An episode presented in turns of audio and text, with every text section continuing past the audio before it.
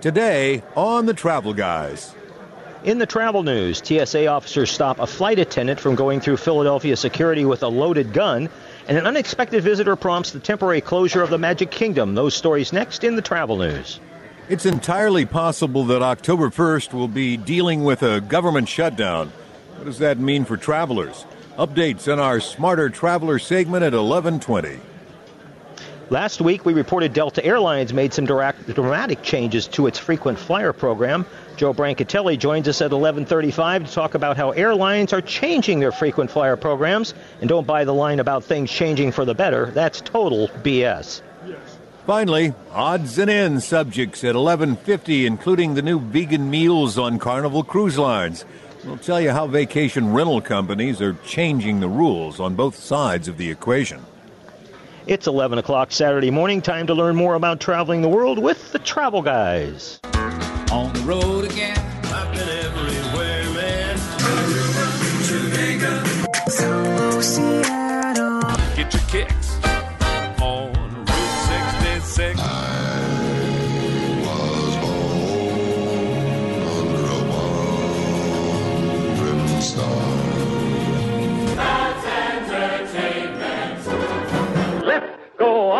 With the show.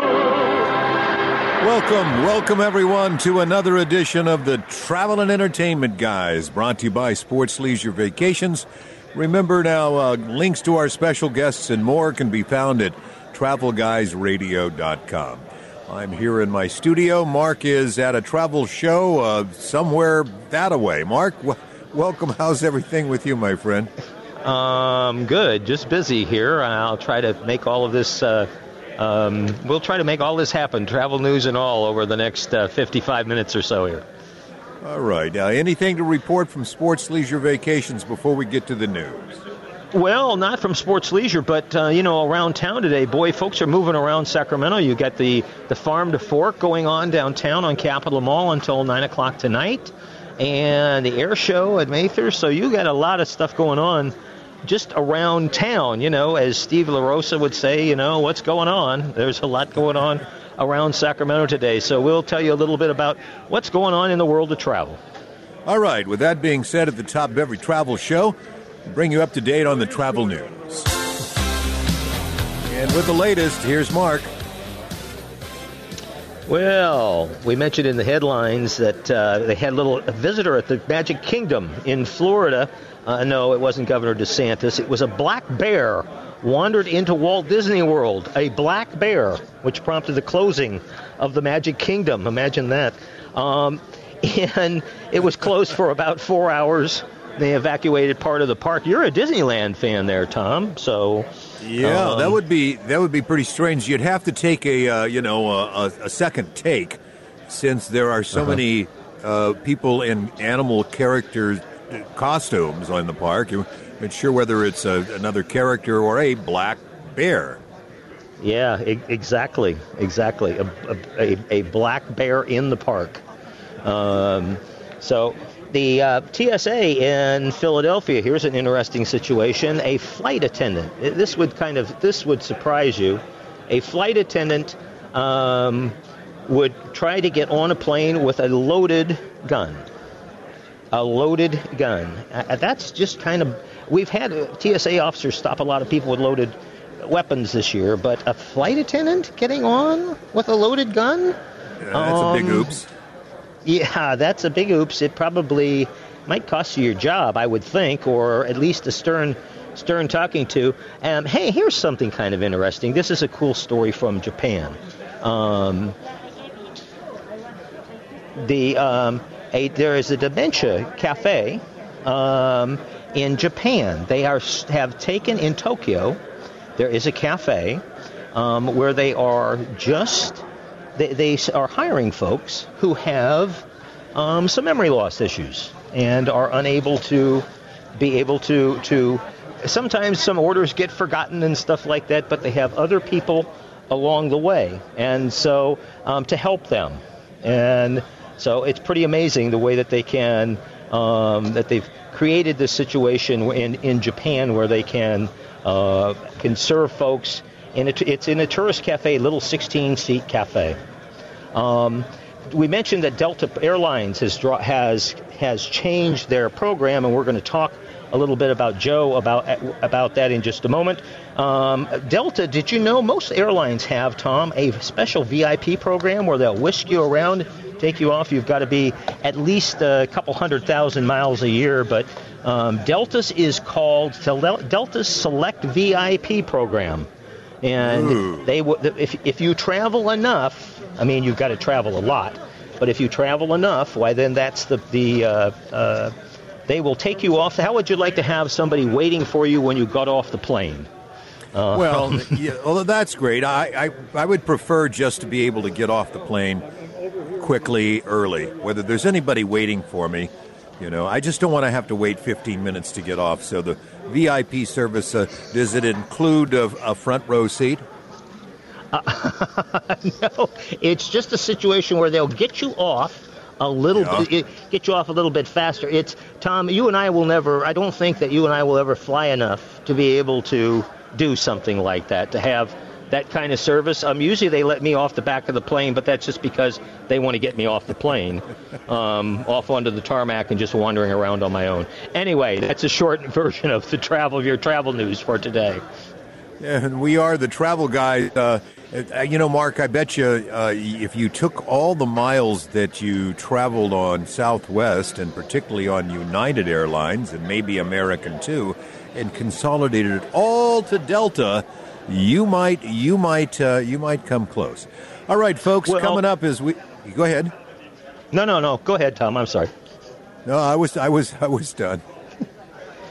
Well, they're just the, the problem here with the with the airline is Joe's going to talk to us about in, in a little bit later on in the program is the airlines are telling you, oh, there's all of these wonderful ways that you can earn miles now. Look at how we broaden the program and stuff. Except the problem is that when you go to redeem those miles, these guys are, are, are moving the goalposts. So nothing is costing what um, you know, it, you, you thought you bought a last time you went and got a free ticket, it was forty thousand miles to go to a particular destination, and now you go to look for that ticket and it's hundred thousand miles. So the fact that you can earn miles quicker and earn more of them doesn't really help you because, um, it, as Joe likes to talk, you know, it's kind of an uncontrolled lottery, and nobody is in charge right now. And really, what it tells you um, is that if, when it comes, I don't care if it's the um, frequent guest program at Wendy's.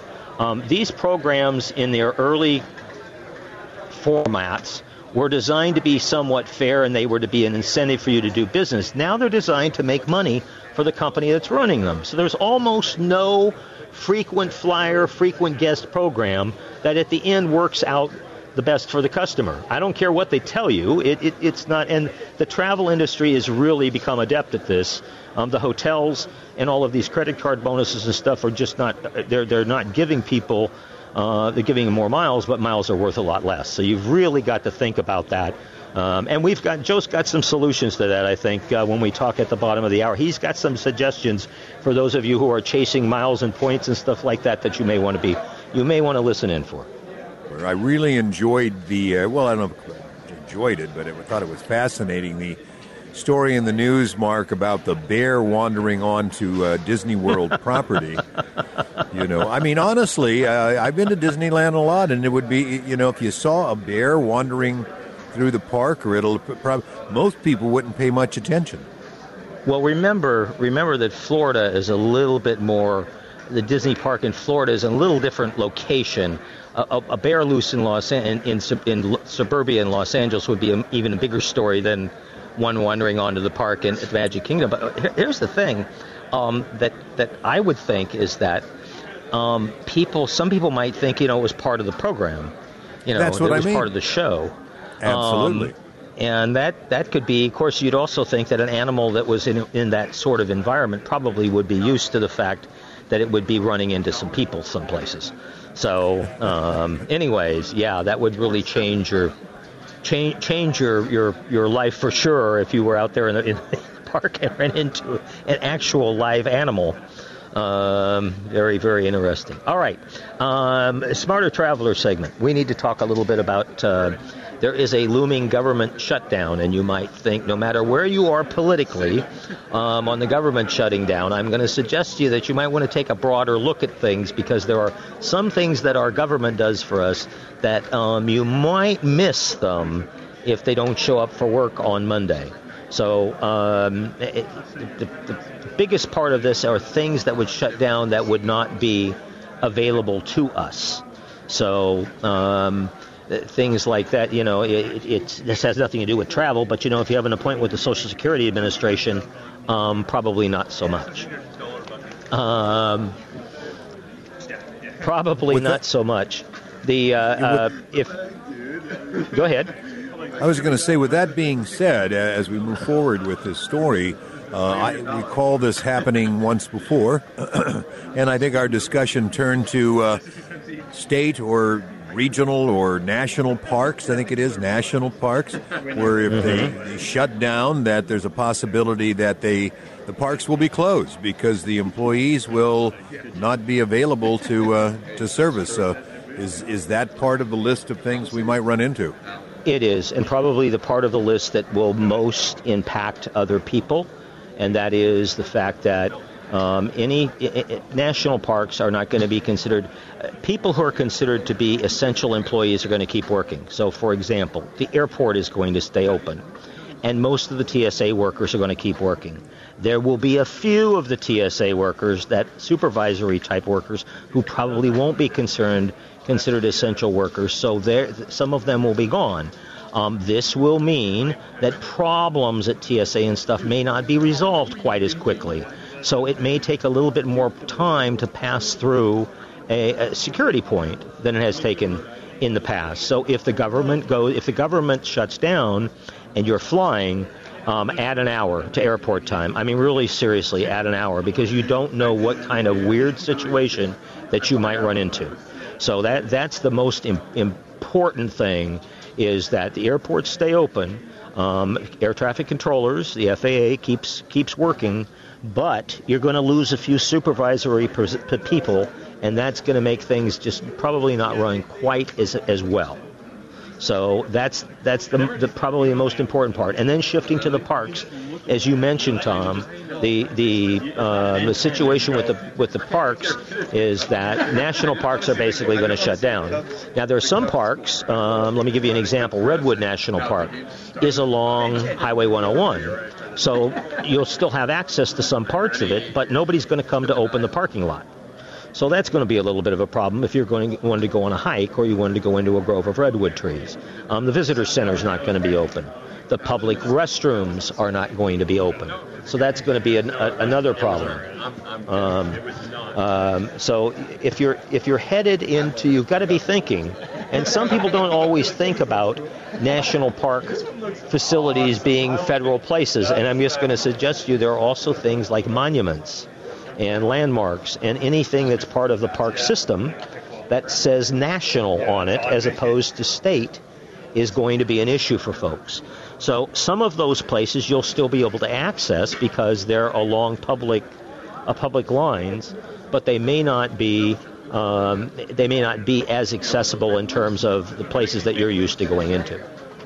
Does that make sense? So, oh yeah, yeah, it does. And and the thing is, is that you got to kind of think broadly about this because you're generally don't know exactly which places that may have issues. It would be a good idea uh, if you can, to maybe check ahead. For instance, let's say you've got a trip to New York City coming up mm-hmm. in uh, the first week of October, uh, and you want to go to you want to go to the Statue of Liberty uh, and a number of places, or a trip to Washington D.C. Per, perhaps because you've taken people there. You see a lot of uh, a lot of monuments. You see a lot of stuff. What would you say to somebody that had a a Washington or uh, a New York or any other trip that might have a lot of facilities that would be government run. Uh, what would your what would your thoughts? What would your advice be to them at this particular point to kind of plan ahead, do your homework? Well, Washington D.C. is going to certainly fit into that. Um, is going to absolutely fit into that category. Um, almost because almost everything in Washington D.C. is federally is part of the federal system. The Smithsonian Um, the Smithsonian Institute, for example, all of the Smithsonian museums are going to be closed. Um, the Capitol building is going to be closed. If you had a tour of the White House, that's probably not going to happen. Um, so if if you're thinking about a trip, if you have a trip scheduled to our nation's capital, and the government goes out, then you're really going to have to do your homework. There will be things that will be open, but um, they will be fewer and further between. Uh, the 9/11 memorial in New York City would be an example. Um, the ferry boat to Ellis Island, um, and, the, and, the, and, would be an, perhaps another example of something that um, wouldn't be operating during the time of the uh, of the uh, if the government went out. You know, all of this kind of falls into that same category of. Uh, oh, if you buy, I all. I don't know. This maybe not. Uh, okay. Any kind of travel insurance. I mean, what do you do when you have a a government shutdown uh, that interrupts your your travel? It's one thing when you've got weather related or whatever. Uh, there are certain contingencies that you can do, but if you're traveling with a group that's booked a tour or you booked one with a travel agency, you know, what are, what are the ramifications? How far out do you need to be looking? And the government doesn't usually give you a lot of pre warning. You know, we're talking about it could shut down on October 1st, but when will we actually find out? Probably the last minute. Yes, that's absolutely right. That's absolutely right, and that's the, that's the thing is it's going probably be the last minute and shutdowns uh, have lasted anywhere from a few days to a lot of days. So if you if if you if you have plans, the important, really, really, really important thing is going to be doing your homework. Now, and remember, if, if you, state parks and the like, this is not going to matter. But if you're going to Yosemite National Park that has an entry point and is off the highway, then that's going to be an issue. Yeah, well, there you go. All right. Well, let's uh, cross our fingers and uh, hope that it doesn't happen. The government usually doesn't uh, check with folks individually and say, well, gee, I see a lot of folks have got a, a trip to Washington, D.C. We maybe want to want to delay this a little bit. And uh, most airline. Go ahead, Tom. Go ahead. I was going to say, uh, I'm going to let you finish, and then I wanted to talk a little bit about uh, my trip to Disneyland last week. Tom? Yes, yes. Can you hear me? Yes, I can. Okay. Anyway, I said, go ahead, finish your thought. I want to talk a little bit about Disney. Oh, okay. Yeah, no, go right ahead. About the you were down at the Halloween um, event at Disney, and you had some comments that things that you wanted to share about it. Right. Uh, for those of you that have always wanted to go to Disneyland for their uh, Halloween event, they have it every year. They have a big party called this year. It was the Oogie Boogie Bash. Uh, it is sold out. So if you're thinking of going to the Halloween Oogie Boogie Bash, you won't be able to buy tickets or get in for the 2023, but you can for next year. Uh, and the secret and the key to that, not really much of a secret, is to go online early uh, to the Disney site where you will be able to watch and see what dates become available to buy because you have to buy your tickets for a specific evening uh, it, this year it happened over at California Adventure. Last year it was in the Disney park. But you uh-huh. go on, it'll be a calendar there where you can pick the days and you select them in advance and buy your tickets specifically for that one event. And it, uh, in the evening time, when you get ready to enter the park, uh, at around 3 o'clock, they'll let you in. And at 6 o'clock, if you don't have a wristband that uh, indicates that you're there for that particular evening event, they boot you out of the park. So it then becomes exclusively for those that have paid for the Halloween party, and which in, which includes all kinds of goodies. It uh, there's trick or treating. There's a special parade. Uh, a lot of the rides and uh, different events there are catered specifically to Halloween. And as you know, Disney is really, really into villains uh, and spooky costumes. Uh, the guests are encouraged to wear costumes. We went as a series of uh, three couples. Uh, one was uh, Fantasmic, one was the uh, the um, uh, World of Color, and the other was Disney's Fantasmic. And uh, I'll have Sarah post that for you guys to take a look at next week. But plan ahead if you want to go. If you're going to go here in the next, uh, between now and the end of uh, October, there is lots of Halloween type fun stuff to do. Uh, you won't be able to get into the party itself, but there is certainly a ton of fun Halloween type of activities. And of course, right there at the end of the uh, October, they they flip the switch and they turn it into all Disney Christmas, which is uh, equally as fantastic as they they always do a, a great job. Now, if you see a live bear or a bear, double check, make sure it's not a wild one that wandered in wandered, wandered into the park. So Well, uh, and the, the, the, the, and if you're headed, if you're thinking about Southern California and Halloween, um, we mentioned last week the uh, folks at the pageant of the, at the Masters are doing the pageant. It's every five years pageant of the monsters, so that's happening this year. Um, there's also some fun things to do on board the Queen Mary, which has reopened. So if you're if you're a, a Halloween person, you're looking for something for Halloween, you might want to. Um, there are a couple of fun Southern California type things, and still enough in advance to get a decent airline ticket. Uh, the Queen Mary has opened some rooms back up, so you can stay on board the old ocean liner if you like too. So there are some Halloween opportunities in Southern California. If the Disneyland thing, uh, if you were hoping to go there and it's sold out, but you could you could still take a shot at uh, at the Queen Mary or down at the pageant of the Masters. If you go online, I'm sure you can find some more information about those events. The Queen Mary wasn't it real close to uh, us losing it not that long ago, was it, Mark? Okay. Um, the, the, the, I'm sorry, Tom. Again, the Queen Mary. Didn't you say w- weren't we looking at it closing not that long ago? Uh, at the Queen Mary closing. Um, Yeah. Yes. Yeah, has just reopened. Well, all right. It's there and waiting. Welcoming back to our program, Joe Brancatelli. Just ask Joe. Welcome to the Travel Guys. Thanks for having me. Always a pleasure, and I'm always sorry that I come on when things are terrible. Well, Joe, you're one of the people we turn to when when bad things are done to travelers or things that are not advantageous because you're really good at explaining them and you have a passion for travelers and the, the, the few benefits that we can eke out. So you're a good man to to get a gauge on for something like this. So we explained to folks on the program last week that Delta Airlines had made had furthered a change that's been going on for a little while and, and maybe becoming a lot bigger. They've kind of revamped the way that frequent flyer programs are going to work and how the interaction is going to be and how you're going to earn your rewards and all that kind of jazz. Uh, Joe, you, you wrote very passionately about it. Can you tell our listeners a little bit about it and then let's talk about where we go from here? Well, when the program started, guys, uh, and this is now 30 years ago, um, they were based on miles. And that was fair because one mile had some vague relationship to the amount of money you paid the airlines. But now, as we all know, miles mean nothing because fares are crazy and all over the board. And some people get great deals and some people overpay, usually business travelers, on the same route. So increasingly, the airlines have moved to a system that says all that we value, your loyalty to us and our loyalty to you, such as it is, is based on the amount of money you pay us.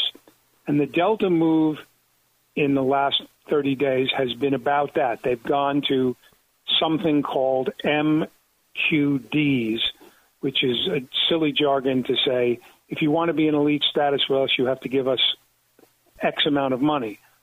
The problem is that while they're making the change, they keep devaluing the program and giving you less, even as you give them more. And that's what's hidden in all these changes almost all the time.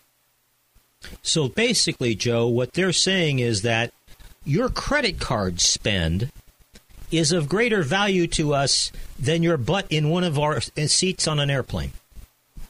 Well, weirdly, in Delta's case, they're not saying that so much. American, which led this most recent drive, they have something now called loyalty points, which includes your flights, your credit card spend with the American Airlines banks that are tied with them, and various other things, all count toward elite status. In Delta's case, they doubled the qualifications required in many cases to reach an elite status with them. But their payoff on their credit cards, which is exclusive to Amex, is truly atrocious. I mean, among all the other outrages they did, they really screwed anyone who's holding a Delta credit card, or in the case of American Express, the American Express Platinum card, which also gets you uh, Delta benefits. They're giving you very little value for the dollars spent there. And they're telling you, by the way, you often may have relied on your credit card to get club access. Well, you're not going to get as much as that either. So that really raises the question of even if you're not a Delta flyer, which many are not in the Sacramento market, why are you holding the Delta credit cards or even American Express Platinum? And so going forward, Joe, um, we're very much at Southwest City. Um, as as we talked off the air before the interview, Southwest has more flights out of Sacramento Airport than all the other carriers combined. Um, do you think that this is bound to spread to other uh, other carriers? Are we going to see uh, companies like Southwest saying, "Well, you know, instead of sixty flights a year, why we want you to fly twenty times and spend this much money on your Southwest credit card"? It, it's certainly a possibility and, and probably an inevitability. Um, American and now Delta has done it. United still a little lagging. To to Southwest's credit, because they were so late to a quality frequent flyer program, and by quality I mean drawing customers to them rather than giving back to customers. They have always been dollar based. Rapid Rewards always was essentially a program that says you will win with us based on what you spend with us. But yes, I do think that Southwest especially will increase the requirements they'll need. They've already done that with the companion pass, which is very valuable. Um, it had been 100,000 m- miles to get there, or certain segments. Now it's 125,000. Um, but Southwest is always just a little bit different and harder to compare to the other airlines. But but it wouldn't shock me to see that they tighten things up in the months to come. Our special guest, Joe Brancatelli, welcome to the program. If you're just joining us, Joe, for our listeners, what can you, what advice can you give them, either to do or not do, uh, in a situation like this, in regards to acquiring these cards, uh, using these programs in general? Well, I would say two things. While the airlines especially want you to consider things holistically, because it helps them fuzz up the value they're giving you by by equating miles flown, segments flown, and your credit card spend, especially in a market like Sacramento, where where the the travel is fragmented among the ma- majors and Southwest is a big player. Do two things. Only take a new credit card tied to an airline when you can get a big acquisition bonus. That's when they're giving you outsized value you know, take our credit card and we'll give you 75,000 miles or 75,000 points for a certain amount of spend. That's the best you're going to get from an airline and a credit card company at any time. So strike on that and then put your ongoing, hit the number you need to get that bonus, and then put your spend somewhere else. It could be a cashback card. It's not very hard to get a 2% cashback card and do even better in certain categories. That often will will give you an outside payback compared to an airline card. And also, really focus on the big banks. If you want to fall in with the two big players, that's Chase and American Express, but now also Cap One, Capital One is coming. Look to their cards that give you their points, because their points do have some protection because it's a direct relationship between you and the issuing credit card. They don't have to talk to the airline about you know how much value they give you. And American Express membership rewards, Venture X points, Chase Ultimate Reward points, they're more valuable to you because you can move them around as you see fit between airlines and certain hotel groups. And that might give you more value than tying in directly to an airline based credit card. Before we wrap this up, Joe, I want to I, I want to two things. First, I want to tell people beware, buyer beware of huge airline bonuses because remember that they're the ones who set the bonuses. They're also ones who set the rates at which the bonuses can be redeemed for flights. So, what's 50 or 75 or 100,000 points might seem like a lot to you, but it might not buy for you the same thing that it bought a few years ago or the last time that you extended these points. Joe, let me ask you this is a little bit off the subject, but in your opinion, at this point in time, if someone is a traveler, um, and they want to build up travel points by credit card, what credit card would you recommend to them? Well, it, it truly is so personal, Mark. And, and your point about the, the fungibility of, of the big bonuses is absolutely true. As I've said over the years, these are frequent flyer programs are all unregulated lotteries. The companies make the rules, you have to live with them. The only value of a big ac- acquisition bonus is that it is outside outsized to what they give you on a day-to-day basis for spend. But I think for a lot of travelers, and that covers a lot of ground, is you could get yourself some good cashback cards and create your own travel bank. There's nothing that says you have to rely on an airline or a hotel company to keep score for you. If you get a 2% cashback card, for example, and you can get that from Citibank, uh, from various others, Capital One has a 4% cashback called the Savor Savor card, S A V O R, if you're a heavy user of dining out. Um, take the money you get as cash back, put it in your own checking or savings account, and leave that money aside to buy travel. You might, in many cases, do better with a cashback card and saving the cash back for travel than you would if you deal directly with with an airline what an what an interesting what an interesting idea that instead of going through all this rigmarole, you get yourself a card that gives you a rebate. You you take that rebate and stash it and use that to to fund your travel, and then you don't have to play any of these games. Joe, as usual, some great information for our folks. Joe's service is a paid one at Joe Sent Me. If you are a road warrior, it is information on a weekly basis that will be of great value to you. I will put a link to Joe's site at travelguysradio.com. Like I said, if you're a road warrior and you're buzzing around all the time, or these credit cards, their bonuses, the mileage programs and stuff are of importance to you, Joe also will give you updates on things that are going to happen to you weather wise and stuff like that if you're out there traveling. Some of it is pretty important and up to date information. Joe, thank you very much for your time today and your willingness to contribute to our program and we'll talk to you again soon. Mark, Tom, always a pleasure. Have a great week. All right, we're into the uh, final segment of today's show. Here again to make you a smarter traveler. This is what we refer to sometimes, but not always, as our odds and ends. Mark, uh, I know I'm odd. Yeah, and I'm sometimes on the wrong end, so there you go, odds and ends. um, listen, Carnival Cruise Lines sent out a note that says they are introducing new vegan menus. So for those folks who are, I'm a picky eater, I'm not a vegan or a vegetarian, I'm just picky. Mm-hmm. Um, so you, you could set perfectly good food in front of me, and I will decline to eat it because I'm picky. Um, but I'm, I'm a comfort food guy, you know, and it, which is really weird because when you travel – you get all these opportunities to eat wonderful things and regional specialties and old things that were produced by people who came here 200 years ago and you're like yeah not so much. I'll have the burger uh, with bacon please. Uh, so anyhows uh, Carnival Cruise Lines says they have new vegan menus on two ships and plan to offer the option fleet wide in a phased in approach throughout the end of this year.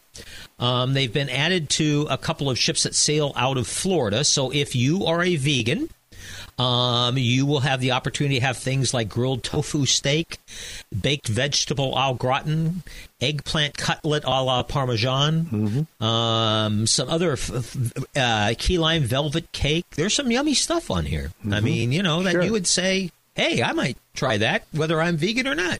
So, anyway, if you are a vegan and you like to cruise, Carnival Cruise Lines has gotten the memo. And so ask your travel advisor, and it's entirely possible that within a few months you will be able to get vegan meals on all Carnival ships, which will make folks who, folks who have who are vegan or vegetarian, Tom, um, you know, some are really really picky. Some have to be picky for dietary reasons. And some are like, well, you know, once in a while. But, you know, if you only eat a vegan or a vegetarian diet, and then you sit down and have a, a steak, you're going to have a real digestion problem, uh, among other things. So um, we travel with groups all the time at Sports Leisure Vacations, and we have a reasonable number of vegetarian and vegan folks. And then there are a whole group of people who just prefer, they're trying to eat healthy and they lean that direction whenever they can. So I find that when you can when you can add something to a, a menu that offers folks that opportunity to step outside the box a little bit and maybe have something that is a, that is plant oriented as in, instead of animal oriented, why folks are respond quite well to that. There so. you go. Well, I, am not a, uh, a vegan per se, but uh, you know, sometimes I, it, it, my body just says less meat. Mm-hmm. You know, do yes. so, do something that doesn't have any meat. Isn't vegan basically that they they just don't eat any nothing meat? that had a mother. Nothing that had a mother. That's, that's good. The, it's the way it was explained to me, and that's the easiest way to remember. Nothing that had a mother. uh, okay. So, and I, yeah, I'm the same as you. As you get older, you know, the 14 ounce steak is not happening. I mean, it's seven ounce of, of it now. Put it in the box, and I'll have the rest of it tomorrow because the steak is expensive. But um, like you, I find myself, you know, going eating a little bit smaller meal doesn't mean that I don't like a nice meal but means that I my, the amount of food that I digest may be a little bit different. And of course, when you go on a cruise, um, they're putting food down all the time. Yeah, it's, it's, about it's about quantity a lot of times rather than quality. And, and, quality, and yeah, I think you and I are we into the give me quality. I don't need a lot yeah. of it. Just just give me some quality. Eh? Yeah, or some good French fries, and then leave me alone. oh, there you go. Now let's see. A French fry uh, is fried in animal fat. Uh huh. Yeah. Oh yeah. So, oh yeah. And French fries are probably among the least things on the planet in terms of what you should eat and shouldn't eat. But uh, everything in moderation, you know, everything in moderation. A few French fries as opposed to a lot. All right, let's move on here. Um, here is this party pooper story. Um, this is about uh, Airbnb, and then we're going to move on to um, to VRBO in just a moment. Did you have something there? No, I was just you. You said something about pooping, and I I didn't know what that was. party pooping. Oh, party pooper. Party pooping. Okay. Airbnb hired a person um, to try to cut down on the number of parties to try to identify people who are renting a vacation home with the full intention of trashing the place or having a party or whatever. Maybe they were going to clean up after themselves. But uh, so Airbnb has hired someone and they have designed an anti party artificial intelligence system. Okay. Um, just to, just to give you an idea, your your question might be, how is it working? Yeah, how's it working, and who is this someone? Um, well, it's uh, Airbnb has a person. I'm not going to try to pronounce the name okay. because I don't know if it's male or female, and I'm sure I would butcher the heck out of it. But uh, Airbnb tells us in this release that there was a global fifth. They had a 55 percent drop in parties reported on Airbnb between um, August of 2020 and August of 2022, and the numbers are continuing to drop this year. Uh, this is a, since the launch of this system, which is designed to detect mm-hmm. um, things that, and obviously they're not telling us how it's designed to detect because they don't want us to know that. But um, they have declined more than two, 320,000 guests have been blocked or redirected from booking attempts on Airbnb since August of 2020. And so, some, and somehow or another, their their artificial intelligence or whatever whatever system they're using has identified these people as pretty good chance they're going to have a party at your place. This year, between Memorial Day and Labor Day weekends, at least five people were killed at parties hosted at Airbnbs. Oh, man. So, um, obviously, this is not only a moral dilemma for the company, but I'm going to suggest to you that it's uh, also a legal and financial dilemma for the company. Okay. Um, so I, I think that their their Airbnb is basically trying to get the word out, folks. If you're thinking of renting a vacation property so that you can have a big party, Airbnb is on to you. And they're doing everything they can to see to it that the property you rented is not used is, is not used for that purpose. So that's the reason for this little chat today is we just wanted to kind of give you a heads up that uh, if you're planning on hosting a party at an Airbnb, they are you best be really good about it, really sly about it, because they're coming after you, and they've got artificial intelligence things that will help. Okay, here's something else that's come up from Airbnb and VRBO. Uh, previously, people who if you if you went to rent a property, there were rules about whether or not you could uh, you know what you could do and and about cancellations and penalties and all of those things. Most of those things applied to the person who was renting. Very few of them applied to the hosts. Now, uh, for about a year, we have seen a cancellation policy from one, and now, effective October the 9th, um, you are going to see a, a, a, brand new cancellation policy. This is from Airbnb. Um, and they are going to start charging fees to the host if you cancel makes perfect sense to me. If the if if you made a contract with someone to rent your home or your apartment, or whatever, and you have decided that you don't want to fulfill that contract, then somebody lost some money, and the person who was going to rent from you is now going to have to find another place. So we are so what they're saying is that if you're the person who who made this contract and you're breaking it, now we want some money from you. And you know, I'm not big on on service fees and stuff like that, but this seems doesn't this seem to you to be perfectly logical? It does. Uh, you know, I have no problem with a cancellation fee, uh, particularly if it's last minute. Uh, and if it's disclosed in advance that says that you know we're going to keep whatever one percent, two percent, we're going to keep a hundred dollars. Um, mm-hmm if you cancel. You know, if they say, well, you know what, we're going to charge you the full banana uh, if you cancel any time from the, the moment that you book it to the time you're supposed to show up because stuff will happen. You know, it's like when you pay in advance for a car rental, you will be penalized, but it's only like 50 bucks. Yep. Yep. Well, and this, these Airbnb fees are going to run between fifty and thousand dollars, depending on the amount of the rental. Right. If it's canceled uh, less than forty eight hours before check in or after check in, then it's uh, the fee is going to be fifty percent. If it's more than uh, it's between uh, 48 hours and 30 days, and it's 25%. If it's more than 30 days, then it's 10%. So, uh, point is here that even if you're an Airbnb host, you are going to be responsible in some ways for the contract if you decide to break it and, and move on and you're unable to fulfill your obligation to the person who's renting from you. So, some more uh, details on some of those things can be found at travelguysradio.com. That's we are getting right close to the end of our program for this week. So, Oh, I thank you for the pleasure of your time, and I remind you to dance like nobody's watching. Thanks for tuning in. See you next Saturday, our new time, 11 a.m. Thanks for joining us.